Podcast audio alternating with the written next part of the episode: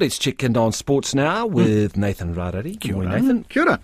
Now, uh, a young Kiwi doing well in the States, is it? Yeah, I just thought I would uh, mention this because uh, Lily Tolele is, uh, she's played for the Tall Ferns. She's very tall, uh, and she's currently at the Isenberg School of Management at UMass, which is University of Massachusetts. Pretty um, uh, prestigious school to be in. And she's won Rookie of the Week in the conference that they play in. her mum, actually, I think it was, contacted me yesterday about that and said, oh, here's a New Zealander doing well. So we love to do that that kind of thing and really celebrate this. It's hard, it's competitive that uh, that league that they're in. But uh, those of you that went to Queen Margaret College, congratulations. There's another one of your alumni doing very very well, along with the likes of who Hilary Barry, I think, and uh, one of the Prebbles there. So yeah, rookie of the week for her, um, playing there in University College basketball. The women's game is absolutely huge, particularly this year. There are probably five, I would say, superstars of that. That actually means that the, the women's college basketball ratings are going really well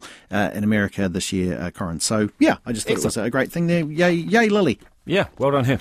Now, uh, Auckland FC Mm. There's a big football game. I love this. So it's pretty much the Super Everything Cup. Uh, we call it the FIFA Club World Cup. They've played it since 2000, and the idea is you get the regional club champions from all over the world so that someone can come forward and say, We are the champion team on the planet.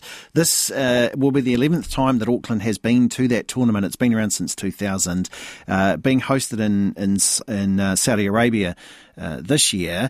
It's always difficult for Auckland because Auckland come in, particularly always as the lowest seed, mainly because most of them have, in fact, all of them have jobs. I remember there was uh, one of the years that did particularly well, and one of the guys had to get back straight away because he worked for St John's, um, so he needed uh, to be back. But Auckland City, amazing record at the tournament. They have progressed a really long way through this thing. Real Madrid, though, are always the current champions of it, and there's prize money that's given out. So the team that comes first gets five million, and then out of the seven teams, and then uh, the US dollars, and then it just sort of goes down, and there's half a million uh, for the team that finishes in seventh.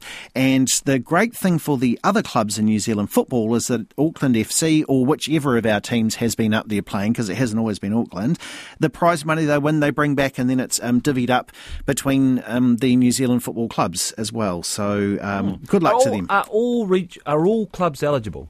Yes.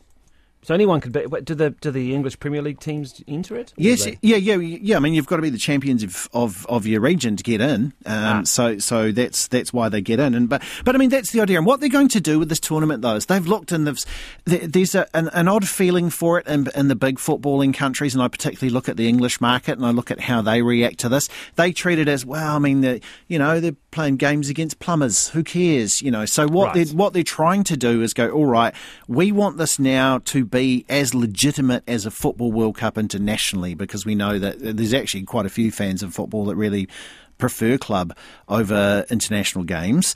Uh, so they are trying to make it more prestigious, and apparently they're going to expand this in the next few years so that more of those, like you say, those those key clubs. Because to be honest, you're not really going to get a huge amount of people um, on the planet tuning in to watch Auckland FC versus Al Ittihad this morning. It's a hard sell, but it does get easier when you've got the likes of a Real Madrid up against, uh, I don't know, uh, one of the big um, South America clubs or something like that might be a, a fun matchup to have a look at for the novelty factor.